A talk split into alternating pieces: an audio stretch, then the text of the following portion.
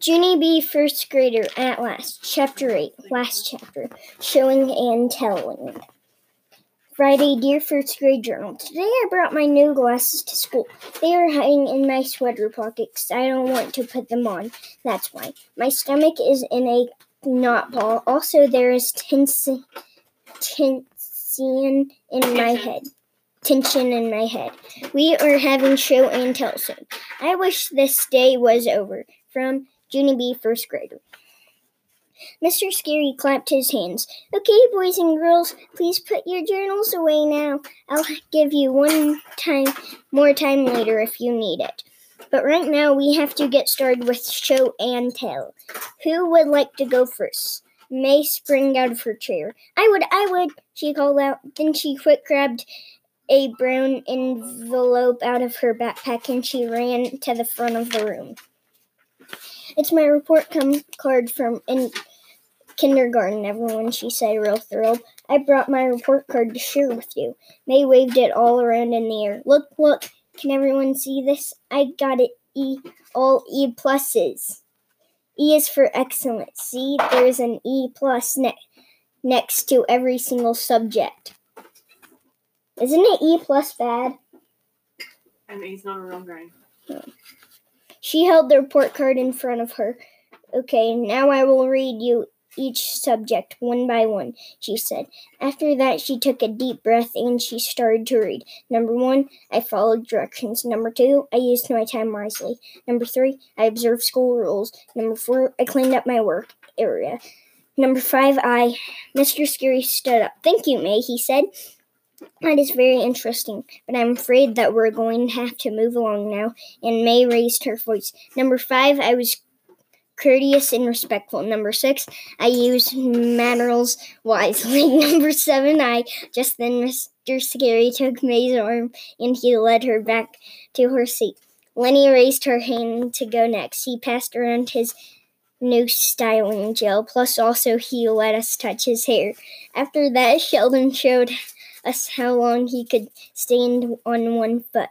And Joe sang a song about frogs, and Shirley showed us her turkey sandwich. She showed us the bread and the mayonnaise and the tomato. Finally, Mr. Scary stood up again. Alrighty, Shirley. Excellent sandwich, she said. He said, but I really think it should go back in its bag now. Shirley sat down. Now, down. Mr. Scary looked around the room. Okay, who wants to go next? He said. My stomach flipped and flopped because a nervous idea popped into my head. Why that? That's why. I looked down at my glasses in my sweater pocket, then I swallowed very hard. And I quick raised my hand in the air. Me, I blurted out. I do, Mr. Scary smiled. Great, B, he said. Did you bring something to share? I quick pulled my hand down again. No, I said. I just changed my mind. My heart was thumping and pumping. I peeked at my glasses one more time. Then all of a sudden, my legs stood up and they rushed me to the front of the room. My knees were wobbly and shaking. I bent down and did a big, deep breaths. Mr. Scary came over to me. Are you okay, Junie B? He asked. Would you like to sit down and wait to do an, this another day? No, I said. I want to get this over with. Then, fast as anything, I reached into my pocket and I pulled out my new glasses.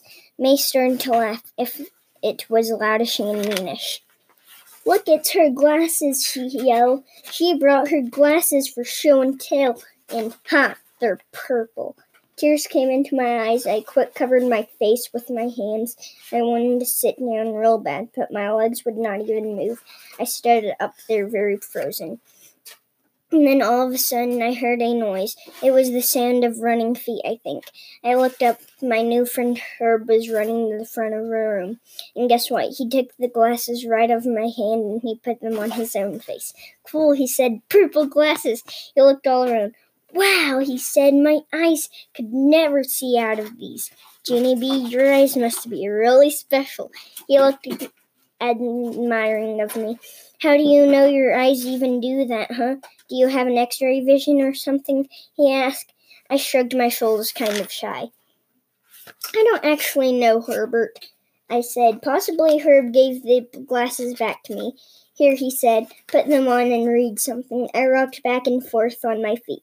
Well, okay, Herb, if you insist, I said. After that, I put my glasses on and I walked all the way to the back of the room.